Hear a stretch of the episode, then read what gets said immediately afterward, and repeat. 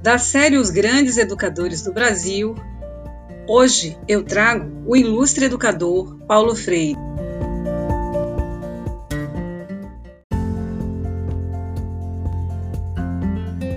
Paulo Regulus Neves Freire nasceu em Recife, formado em Direito, não exerceu a profissão, tornou-se educador. Considerado um dos mais notáveis pensadores da pedagogia mundial, foi o criador do método inovador no ensino para alfabetização para adulto.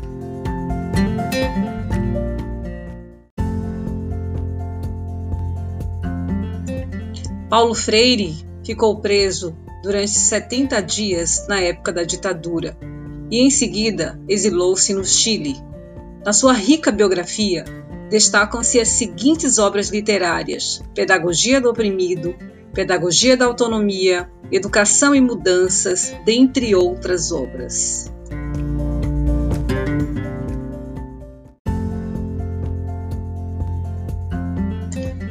Nos seus livros, saberes e práticas desse fazer educativo foram revelados de modo a contribuir com o desenvolvimento das práticas dos educadores, os levando a refletir e criar uma ambiência de respeito ao outro mediada pelo diálogo em nome da autonomia e libertação dos seus educandos, com vistas a favorecer a mudança das realidades locais. Fiquem em paz e até o próximo episódio.